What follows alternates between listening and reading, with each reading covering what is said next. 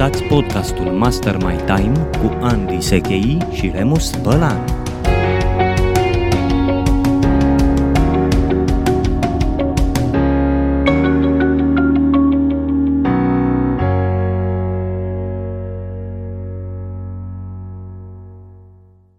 Bun găsit la un nou episod din podcastul nostru Master My Time. Sunt Andy Szekely și alături de Remus Bălan îți spun bine ai venit, îți mulțumim că ne onorezi cu prezența. Astăzi vorbim despre o temă excepțional de interesantă și despre o nuanță care ar putea să-ți schimbe percepția despre timp și uneltele de productivitate. Noi am intitulat această temă Calendar versus Agenda. Bine te regăsesc, Remus.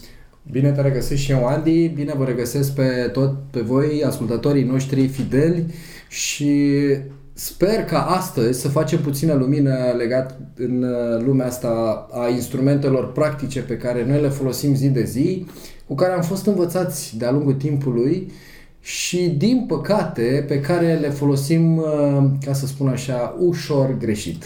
Am să încep, Remus, cu o poveste adevărată. Întâlnirea, nu foarte de mult, trei șase luni, cu unul dintre mentorii mei, în care îmi povestea despre felul în care folosește el calendarul și îmi spunea că dacă cineva i-ar deschide calendarul, am impresia că am mai povestit asta recent cuiva, dacă cineva îi deschide calendarul și se uită în calendar, s-ar putea să fie uimit de faptul că la el în calendar există evenimente la care vrea să meargă, care sunt predefinite pe trei patru ani. Cu alte cuvinte, știe la ce eveniment o să meargă sau ce o să facă într-o anumită zi din două mii douăzeci, douăzeci și unu sau două mii douăzeci și doi și așa mai departe. Și eu, când am auzit această poveste, mărturisesc că pentru mine a fost un soi de confirmare. Da, la, da, la mine da, în da. calendar se găsesc predefinite evenimente.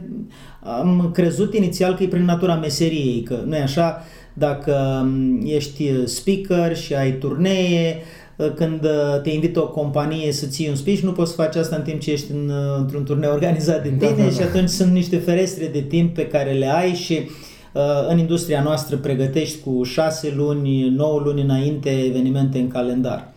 Însă această confirmare m-a făcut să încep să-mi pun și eu în calendar evenimente pe, sau activități cu bătaie lungă. Da, doi da, ani, da. trei ani, patru ani, și mă simt foarte bine cu asta. În același timp, marea majoritate a oamenilor nu au acest obicei da. și poate că merită să discutăm de ce e important să ai un astfel de obicei, Sigur. să folosești calendarul, când folosești calendarul, dacă îl folosești zilnic sau periodic, dacă e un instrument mai important decât agenda, când folosești agenda. Fizic și... sau electronic, și, și am asta... să explic de ce. Da, desigur.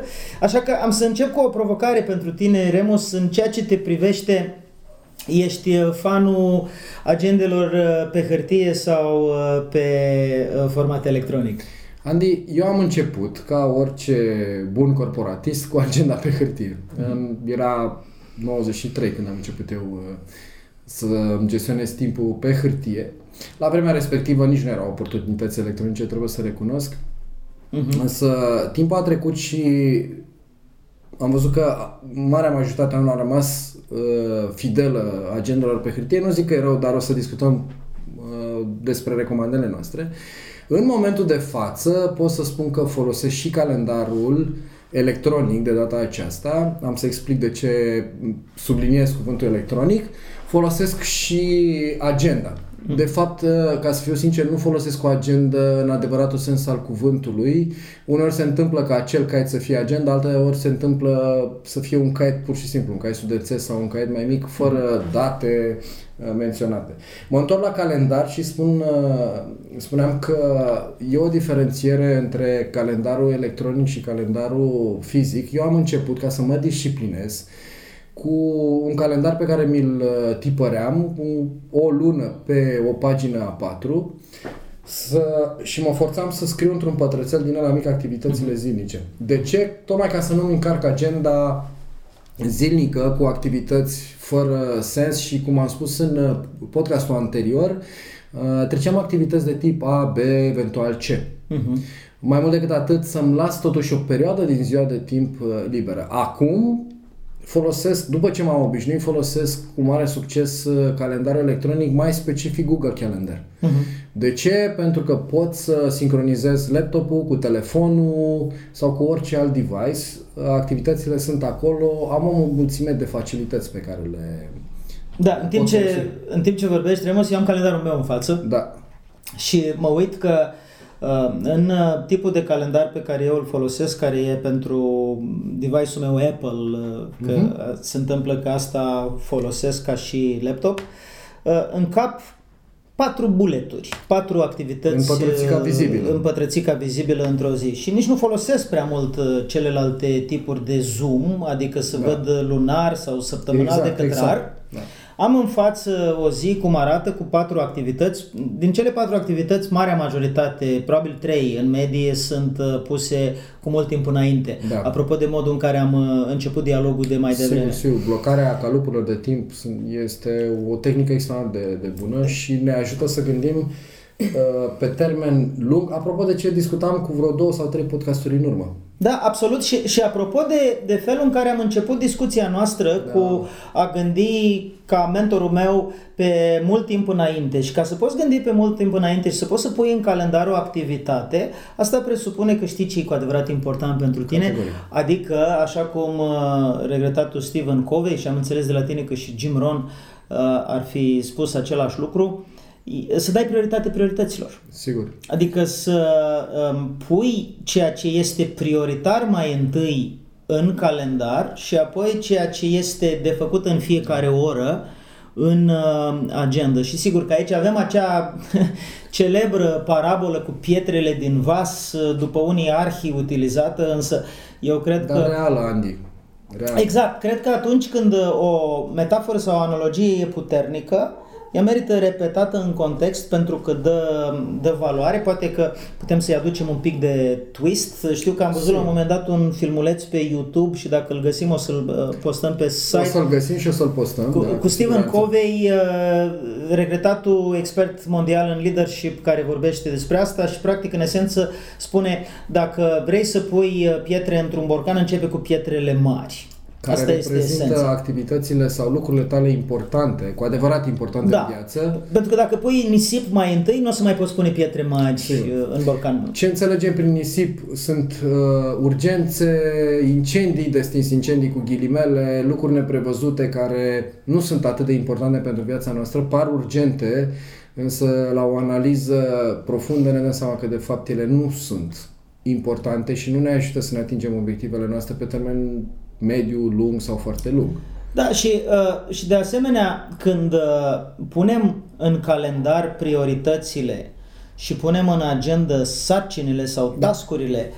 se întâmplă un fenomen foarte interesant psihologic, Remus, și anume faptul că uh, noi ancorăm timpul într-o manieră spațială. Când deschid da. calendarul, spațiul în care completez în calendar, unde văd, acele, văd mereu același uh, grid, aceleași dungulițe gri, același fond, mă obișnuiesc cu acel ecran unde știu că acolo îmi pun prioritățile și asta poate să pară așa un fel de psihopupu, dar nu e deloc, nu e deloc. pentru că se numește ancoră psihologică asta, pentru că ceea ce faci este să știi că atunci când ai deschis calendarul, prin repetiții te obișnuiești că atunci când deschizi calendarul, creierul tău lucrează în modul priorităților și nu da. în modul urgențelor.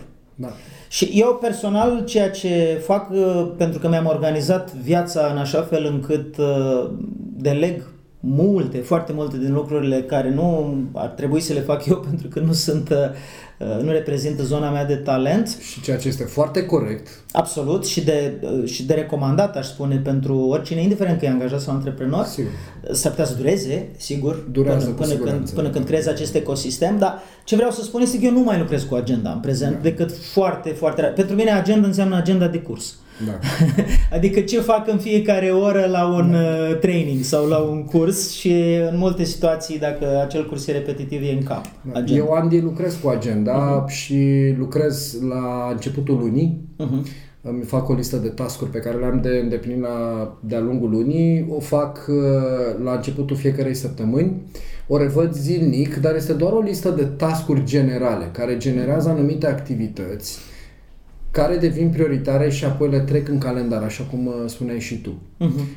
Eu încă nu am ajuns să pot delega atât de multe lucruri cum ai ajuns tu. Tu ești la nivel antreprenorial mult înaintea mea. Eu sunt la nivel de freelancer, ca să spun. Uh-huh. Am, lucrez cu câțiva colaboratori, am externalizat anumite servicii, însă încă lucrez cu agenda, cu lista de taskuri. Ceea ce poate să fie un lucru bun, repet. Da, da, da, de asta am și spus-o, că da. Probabil sunt mult mai mulți oameni care sunt în situația apropiată de a mea decât de a ta, a ta fiind aspirațională uh-huh. și către care tind și eu.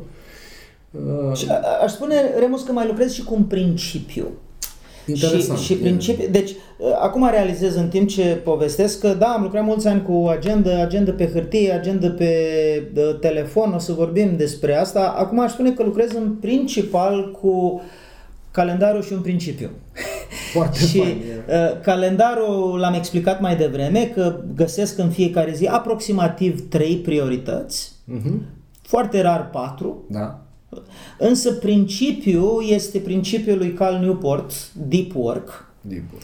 Și ceea ce fac cu acest principiu este să spun, bun, am aproximativ, dacă coroborez ce spune Cal Newport cu ceea ce spune Anders Ericsson, um, ca și cercetări în privința productivității, am aproximativ trei calupuri de aproximativ două ore fiecare, în care pot să produc maximum de rezultate, mai ales dacă reușesc și știu să le poziționez strategic în zi, două în prima parte a zilei înainte da. de prânz și unul în a doua parte a zilei undeva între orele șaisprezece și optsprezece. Apropo de ce discutam într-un podcast anterior de vârful de energie, da. de prime time. Da, da. Și, și pentru mine acest principiu cumva îmi organizează natural agenda, pentru că eu știu că am mai puține focuri, incendii de stins, da. am câteva activități de tip A care scam alea, trei, da. și uh, în fiecare zi mă străduiesc să pun acolo maximum de activități de tip uh, A, folosind principiul celor trei calupuri de productivitate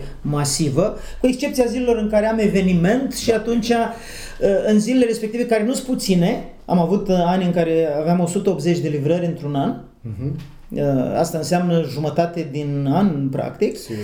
Deci, cu excepția zilelor în care am uh, un eveniment și atunci evenimentul este cel care organizează ziua, cel... ziua și cu excepția zilelor în care sunt în vacanță sau în concediu, sunt plecat într-o călătorie, uh, așa îmi organizez ziua obișnuită, cu un principiu și un calendar. Acum că spui de acest principiu, recunosc că și eu îl folosesc. Mm-hmm.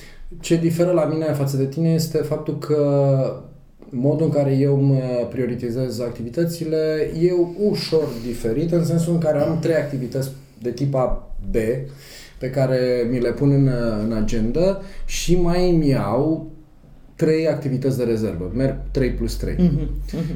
În ideea în care e posibil să termin mai repede anumite activități, îmi rămâne ceva timp să le pot uh, executa și pe acelea, dar atenție, repet, sunt de rezervă. Pot fi patru principale și două de rezervă. Nu depășesc șase. Asta este regulă foarte strictă pentru că nu pot să fac mai mult de șase, oricât m-aș chinui, nu pot să fac mai mult de șase într-o zi, să fie și eficient, da, și productiv și cu randament mare, da. să aibă impact real. Acum, a nu se înțelege că Andy Szekely face trei calupuri de productivitate pe zi și în rest stă cu limba în gură și cu ochii în soare. Ceea ce fac este că mai răspund la telefoane, mai scriu e-mail-uri, mai uh, rezolv probleme care apar, am uh, familie, am drumuri de făcut și așa mai departe. Da, da, da. Dar vorbim despre pietrele mari, sunt. Pentru că mi se pare importantă această precizare pentru toată lumea, și anume că noțiunea de priorități e înțeleasă parțial din ce da, am observat da. eu. Ușor derivată din... Da. Ce, din însemnătatea principală dată. Și de, derivată cumva, cumva prioritățile pentru multe lume sunt percepute ca niște urgențe mai importante. Da, manage, managerii sunt vinovați da. pentru asta. Dacă ne uităm etimologic, e interesant, pentru că cuvântul prioritate a fost defectiv de plural până da. în urmă cu vreo șaizeci optzeci de ani. Că a avut doar forma singulară, e o prioritate, una Dar nu puteai singură. Să ai niște priorități, puteai să ai o prioritate. Și cred că merită să ne întoarcem la origini și să reanalizăm un pic acest aspect. Sigur. Dintr-un motiv foarte simplu, și anume, dacă recaptăm intenția inițială a termenului, chiar dacă am în calendar într-o zi trei lucruri de făcut, ar fi bine să uh, în mintea mea să am această idee că unul este cel mai important, da. Al doilea are importanță secundară, adică e a doua prioritate și al treilea este a treia prioritate. Asta înseamnă că s-ar putea să decid, dacă am nevoie de mai mult timp la primul, să prelungesc durata cât mă ocup de, de primul în detrimentul celui de-al doilea, pentru simplu motiv că valoarea pe care o generează primul este în ecosistemul pe care eu l-am creat mai mare decât valoarea pe care o generează al doilea. Sigur. Da, și, da. Cum spuneai tu, managerii au avut această, această funcție în spate să pervertească noțiunea de prioritate. Îmi imaginez așa, într-un scenariu destul de posibil, că managerul a venit la angajat și a spus trebuie să faci asta și angajatul a spus am altă prioritate, că uite, asta e prioritatea zilei pentru mine. Și managerul i-ar fi spus e, acum ai două priorități. Da, știi? Retrăiesc câteva scene din viața mea de manager în care am fost și de o parte și de alta baricade, în sensul în care nu am înțeles cu adevărat conceptul de prioritate și îmi încărcam oamenii cu multe activități inutil, le mm-hmm. încărcam sau uh, inconștient, fără să-mi dau seama de fapt că oamenii nu sunt fizic capabili, n-au timpul necesar să producă în uh, ritmul pe care eu îl ceream. Pe de altă parte, sunt și de partea cealaltă în care am înțeles, după ce am studiat managementul timpului și am făcut lucrurile să se întâmple corect. Uh, eu sunt de părere că multe priorități înseamnă nicio prioritate, mm-hmm. pentru că nu poți să faci o, o, să fii productiv în momentul în care ai trei, patru, cinci, șase priorități, toate la fel de importante și pe care să le execuți simultan. Despre multitasking noi am mai vorbit și probabil că o să mai discutăm. Multitasking-ul are foarte mare legătură cu lipsa priorităților, reală, o lipsa reală a priorităților. Ceea ce mie îmi place foarte mult legat de subiectul de astăzi este folosirea foilor volante, Andy, a bilețelelor, care este un, din nou, e aparte, diferit de da, agenda, diferit de, de calendar. E pe un spectru între, între da. agenda și calendar, am spune că e în afara spectrului. În afara spectrului și cu toate acestea eu însumi folosesc și am văzut foarte multă lume folosind. Sincer, ca, la, ca acele recomand. Post-it-uri? Ca acele post-it-uri, post-it-uri sau... sau câte o foaie pe care scriu mm-hmm. sau o foaie ruptă dintr-un caiet al unui prieten, că n-am eu un caiet la dispoziție, eu nu recomand. Uh, folosesc acum cu eficiență, dar uh, aș vrea să subliniez fără să mă laud, uh, dar folosesc pentru că sunt la un nivel de înțelegere a gestionării timpului, un nivel destul de ridicat. Mm-hmm. Și ce fac cu foile acestea? Mi-am dezvoltat disciplina necesară de a transcrie ce am scris pe foi într-un caiet sau un memo sau să pun în calendar și apoi să arunc foaia. Deci folosești ca pe un instrument de captură. Captur- exact, exact. N-am avut mm-hmm. ceva. Acum mai fac un lucru, deși știu că este foarte important să scriem de mână, totuși asta sunt niște notițe pe care le-am. Am început să folosesc memo din telefon. Uh-huh. Și transcriu apoi în instrumentul pe care îl folosesc. Altfel nu recomand, nu recomand pentru că înainte așa făceam și mi se adunau zeci, sute de hârtii pe birou, nu mai știam ce era cu ele și oricum informația zbura, nu mai foloseam. Uh-huh. Sigur, și uh, legat de asta, tu te referi acum la faptul că unii dintre noi suntem mai creativi, ne vin idei, Sigur, ne, da, da, da. ne întâlnim cu oportunități și vrem să captăm acele idei sau oportunități. Mi-aduc aminte că John Maxwell povestea într-o conferință că el doarme cu niște foi pe noptieră da. și uneori se trezește că vine o idee și notează imediat pentru că altfel fuge din minte. În condițiile astea e foarte bine de folosit. Da. Și uh, poate fi folosit într-adevăr ca un instrument de captură, dar dacă instrumentul de captură este după aia lăsat în bătaia vântului, nu mai e un instrument de captură, este mai curând o modalitate de a uh, te stresa și mai mult, că da. ai avut o idee și nu știi unde ai pus-o. Da, da, da. da. Trebuie dezvoltată disciplina folosirii unor astfel de instrumente, dar uh, aș recomanda să folosesc instrumentul ăsta după ce gestionăm foarte bine celelalte, gen calendar și agenda sau caiet, depinde de lista de task-uri. Da. Hai, să, hai să răspundem, Remus, apropo de asta la o întrebare interesantă care ar suna așa. Bine, bine, băi, Andy, eu am trei priorități, am înțeles că da. dacă îmi pun în calendar ar fi bine să îmi pun un maxim de trei și apropo, mi-aduc aminte că inclusiv Jim Collins În cartea Good to Great spune asta, da. Că dacă ai mai mult de trei priorități, n-ai niciuna. Pentru lider și manager, mi se pare o bună modalitate de a direcționa mintea către priorități. De asemenea, aș adăuga că dacă ai două, ai o dilemă. Trei priorități e o cifră bună, pentru că ce face creierul uman atunci când îi dai trei elemente este că le ierarhizează. Da. Ce face creierul uman când îi dai două elemente este că le compară. Ce face creierul uman când îi dai un singur element este că se blochează, pentru că are impresia că nimic altceva nu mai există sau e important. Deci trei e o cifră din multe puncte de vedere utilă, atâta timp cât înțelegem ierarhia. Exact. Că există prioritatea unu, prioritatea doi, prioritatea trei, nu trei priorități egale între ele. Revenind acum la întrebare, Remus, aș spune, am trei priorități într-o zi. Bun. Dar dacă intervine ceva, măi Remus sau măi Andy, și acel ceva e atât de urgent, atât de arzător, atât de important, încât îmi dă peste cap calendarul, da. Nu? Îmi dă peste cap prioritatea. Cum să abordez, ce să fac, care ar trebui să fie reacția mea, ce metodologie ar trebui da. Să aplic? Pot să spun cum folosesc eu. În primul și în primul rând, exact cum am spus în podcastul anterior, eu îmi las cam douăzeci la sută din zi neprogramată. Uh-huh. Tocmai pentru cazuri de genul acesta când apar neprevăzute. Uh-huh.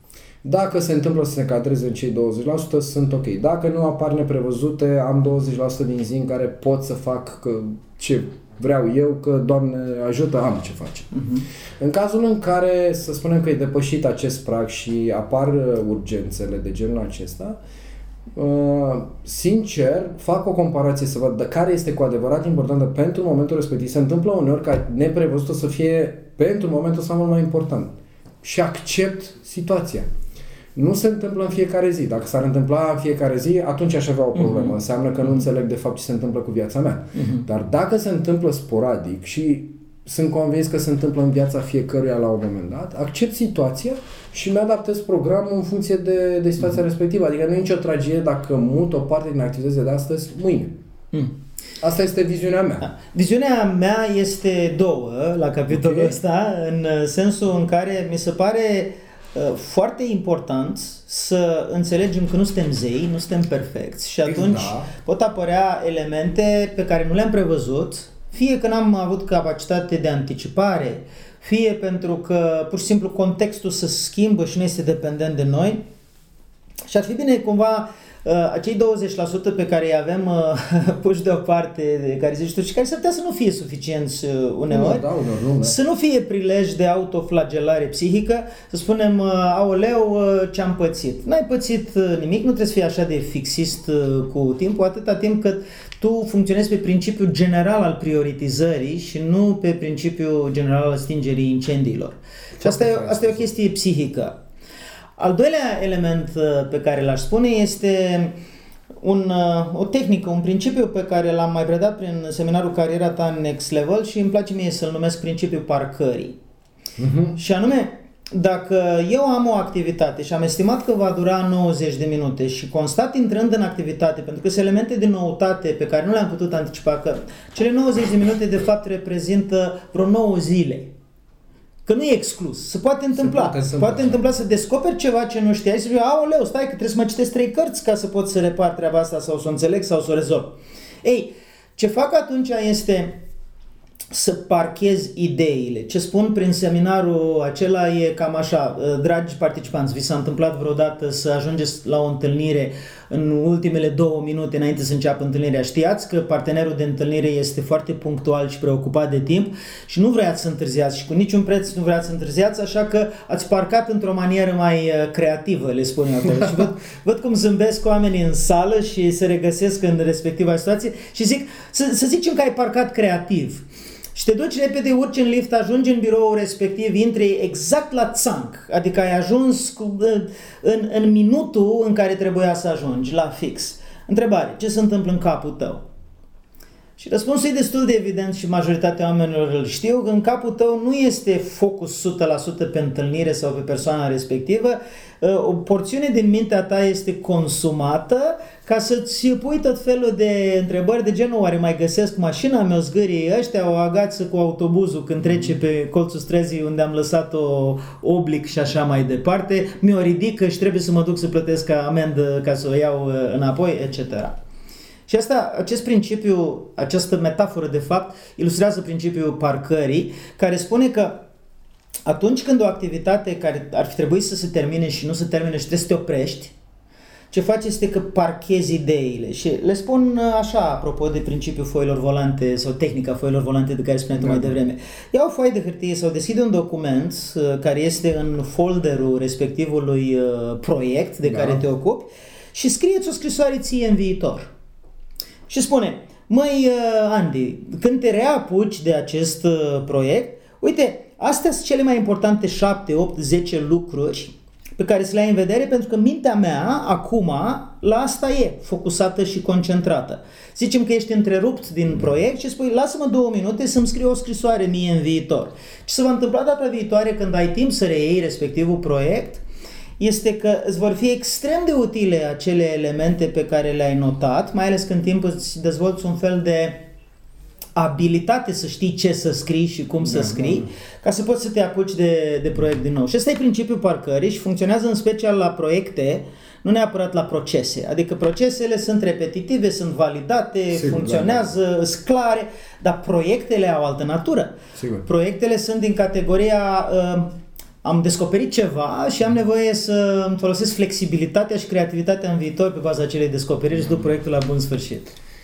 Când povesteai tu uh, întâmplarea asta, mi-a venit în cap o altă tehnică pe care o folosesc vis-a-vis de lungimea necesară, uh, timpul alocat unor sarcini.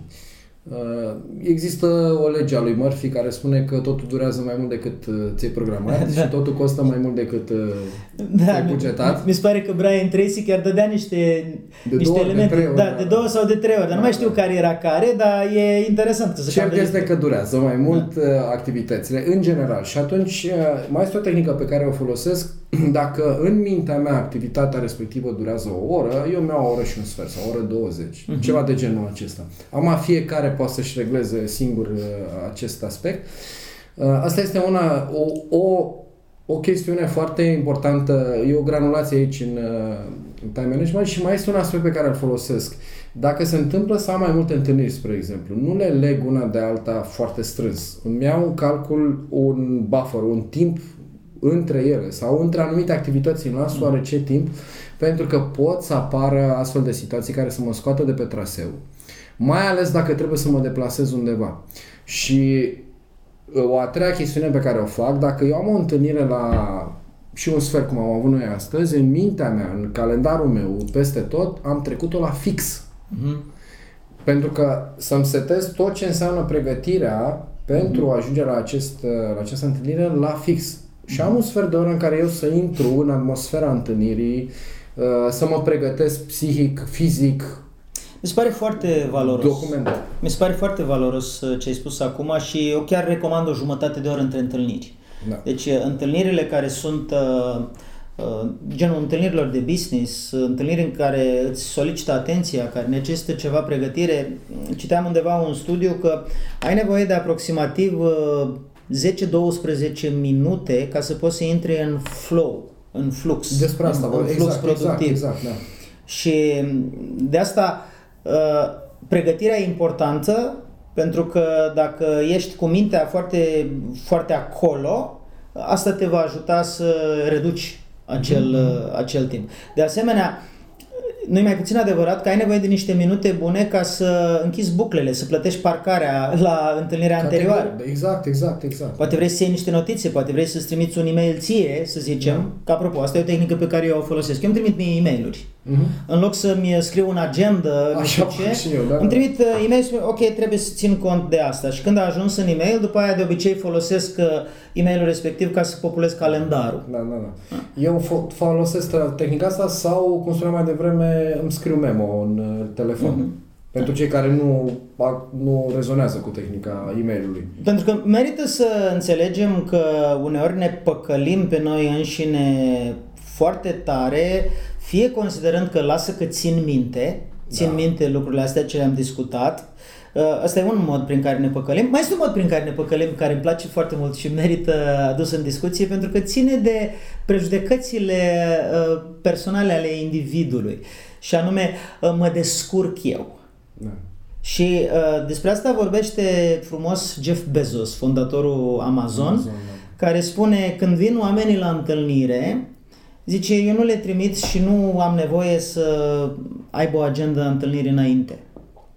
Și reporterul zice, păi de ce nu vrei să aibă o agendă de întâlnire înainte? Zice, pentru că eu, mi se pare că agenda în primul rând este prea simplă, prea succintă, ca să ne poată alinia, și am nevoie de un memo de șase pagini care îmi dă date, îmi dă statistici, îmi dă grafice, îmi dă expunere de motive, îmi dă pași de urmat, îmi dă uh, uh, stadiul proiectului pe care îl discutăm bine dezvoltat, bine garnisit.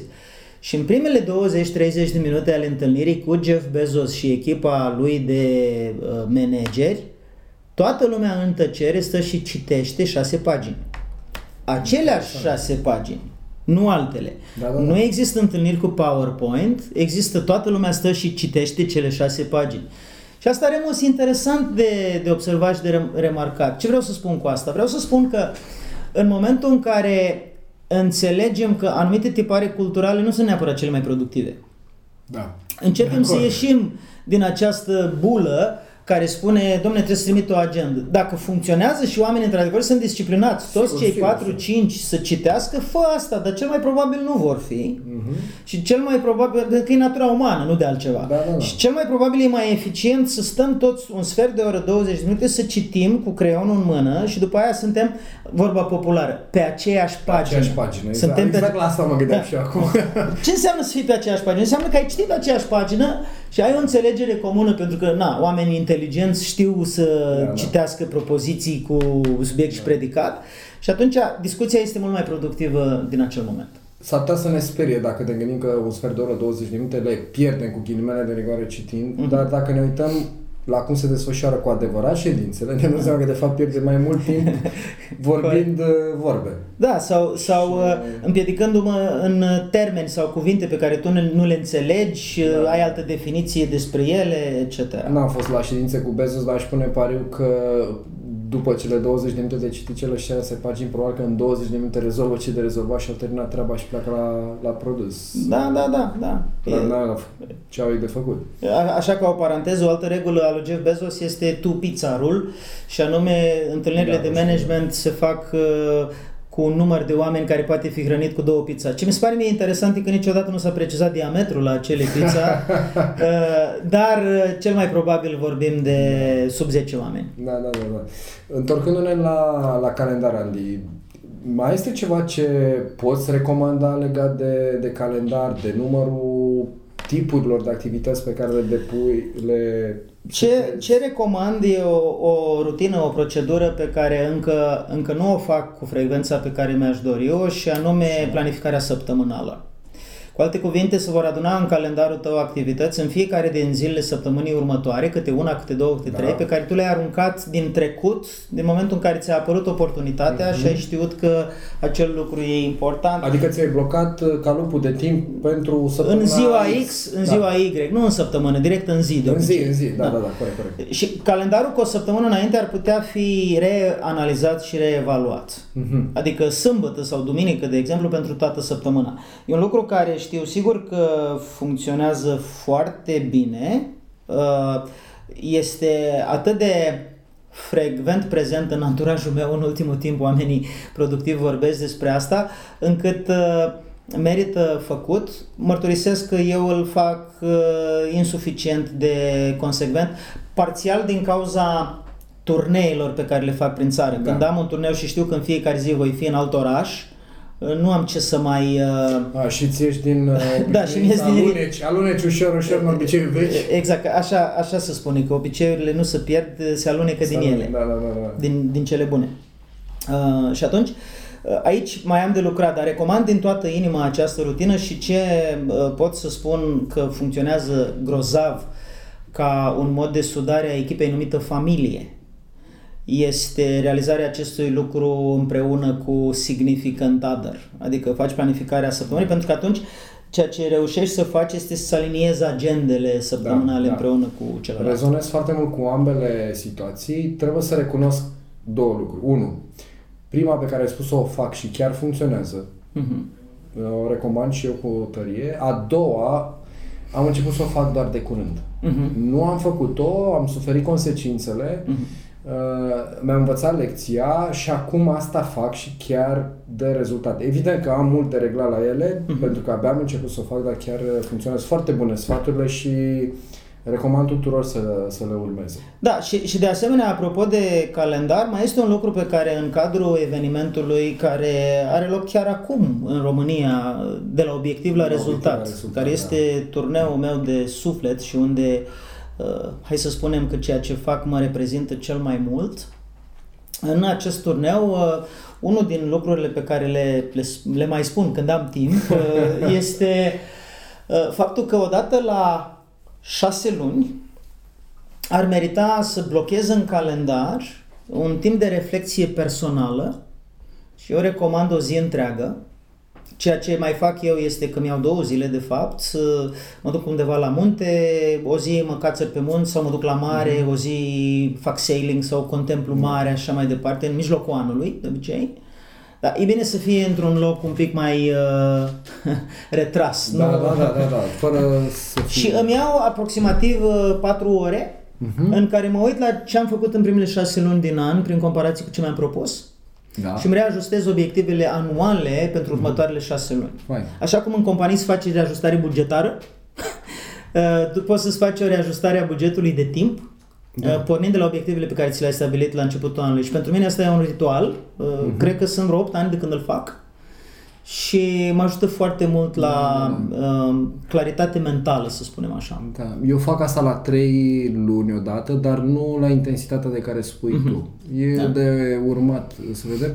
Ce aș mai adăuga eu legat de calendar, Andy, este obișnuit să punem în calendar multe activități productive. Uh-huh. Noi am mai discutat acest aspect, fără să ne gândim la cum ne putem reîncărca cu energie. Și ce am început să fac în ultimele, nu știu, cinci șase luni de zile este să pun în calendar inclusiv activitățile de regenerare a energiei, gen... plecat în weekendul respectiv X, nu știu unde, sau mi-am luat o zi pur și simplu în care nu fac nimic, lucruri de genul ăsta. Și am blocat ziua, în ziua respectivă nu fac altceva. Sunt extraordinar de utile pentru că noi nu ne dăm seama, ajungem la, unii dintre noi chiar ajungem în situații de burnout. De ce? Pentru că nu ne gândim la timpul nostru de regenerare. Mă bucur foarte mult că ai adus în discuție chestiunea asta, Remus. Aveam în vedere să o folosesc în acest episod, pentru că mi se pare că una dintre cele mai puternice strategii de planificare a calendarului este blocarea timpului liber necesar pentru refacere uh-huh. și reenergizare pe un an întreg la începutul anului, preferabil împreună cu cei cu care vei petrece acel timp. Sigur că... Adică spui, ok, dragilor, cât facem? Patru vacanțe pe an? Trei? Două? Cât de lungi? Când le punem și le blocăm în calendar și după aia reconstruim uh, calendarul din perspectiva productivității uh, în jurul acelor date. Și asta, din perspectiva mea, e atât de importantă încât poate că merită un episod uh, separat. Hai să facem episodul următor fix pe această temă. Da, o sută la sută de acord. Mi se pare colosal de important să, să avem în vedere faptul că dacă nu prioritizezi energia ta, nu o să o prioritizeze nimeni. Dimpotrivă, o să găsești destui doritori care să îți ia din acea energie. Aș folosi ultimele minute, Remus, ca să răspundem și la întrebarea ce tipuri de agenda. Cu alte cuvinte, am atins subiectul, dar mi se pare da. important să-i dăm așa un fel de tentă practică.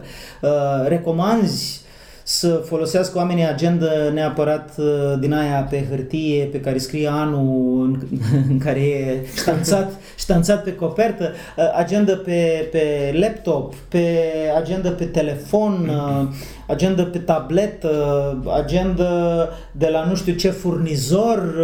Ce recomanzi în privința Andy, asta? Andy, eu recomand ca fiecare să folosească ce îi se potrivește, să încerce diverse instrumente pe care le au la dispoziție, să fie foarte atenți cum le folosesc și apoi să-și aleagă instrumentul care îi se potrivește cel mai mult. Eu, spre exemplu, nu mai folosesc de ceva timp agenda cu ani, zile, deși am făcut-o înainte, dar nu mi s-a potrivit. Folosesc ori un caiet simplu, ori în agendele respective nu țin cont de ce e deja pretipărit și corbo- pun în legătură cu calendarul. Dar, din nou spun, am ajuns la această soluție încercând mai multe soluții. Mm-hmm. Nu sunt genul care să dau o rețetă care funcționează pentru toată lumea, tocmai pentru că noi suntem diferiți, avem funcții diferite, reacționăm diferit, suntem în contexte diferite și este inutil să uh, dăm rețete da. unice. Remus, subscriu la ce spui și adaug un argument psihologic. Dacă ești genul de persoană care îi place foarte mult libertatea și stilul tău vestimentar și de a te manifesta în lume este să ai o borsetă la tine și nu neapărat o poșetă sau un backpack, da, adică un rucsac, rucsac s-ar putea pur și simplu să nu fii genul de om care poartă agenda pentru că este incomod fizic și nu e ca tine. Adică ăsta e un exemplu banal, da. dar ne putem duce în zone psihologice în care oamenii spun, bă, am din școală un fel de pitic pe creier că nu-mi place să scriu de mână în okay. agenda. Alții spun, nu, nu, nu, la mine motivul pentru care folosesc telefonul e că se sincronizează cu laptopul și așa mai departe. Dar cred că secretul este uh, experimentarea. Mi se pare că cel mai important lucru este să înțelegi că nu toate instrumentele de time management și productivitate se potrivesc cu toți oamenii și este responsabilitatea ta să selectezi ce ți da. se potrivește ție. Dar după ce ai selectat, folosește în continuare pentru că asta aduce eficiență. Dacă continui să sar de la un instrument la altul, foarte pierzi foarte mult din randament. Da. Foarte bună precizare, da. Deci, practic, există, ca în orice decizie, o, fa- o fază de explorare a uh, opțiunilor și o fază de responsabilizare a implementării. Sigur că da. Dragi prieteni, mulțumim frumos! Remus Bălan și Andy Szekely, gazdele voastre, au trecut și astăzi printr-un episod care sperăm din toată inima să vă fie de folos. Îți spun ție, ascultătorule, și la propriu și la figurat, că ai toată recunoștința mea pentru faptul că ai petrecut timp cu noi. Și în măsura în care ți-am fost de folos și te-am servit și simți valoarea pe care o oferim cu gândurile noastre și părerile noastre în acest domeniu, fă un bine și unui prieten de-a tău sau unei cunoștințe și invit-o să intre gratuit pe site-ul master my time punct ro și să se înscrie în newsletter astfel încât să te putem anunța și pe tine și pe el și să putem să oferim în continuare valoarea unui număr cât mai mare de oameni, mai ales că e foarte plăcut să ai un subiect comun de conversație și odată la două săptămâni ceea ce facem este să punem la dispoziție acest prilej de conversație cu prietenii tăi, care este un nou episod de podcast. Iar în cazul în care dorești să ne lași câteva gânduri, să ne adresezi câteva întrebări sau să ne faci o recomandare pentru o temă ulterioară, ai la dispoziție sectorul de comentarii de sub podcast, unde te invităm să scrii ceea ce consider că poate aduce valoare acestui program. Inclusiv întrebări la care Sim. răspundem cu drag și cu interes, pentru că, așa cum probabil ai observat, această activitate pe care o facem de plăcere și pentru contribuție ne ajută și pe noi să creștem. Să ne revedem cu bine! Să ne revedem cu bine, să ne reauzim cu bine și dă valoare mare timpului tău.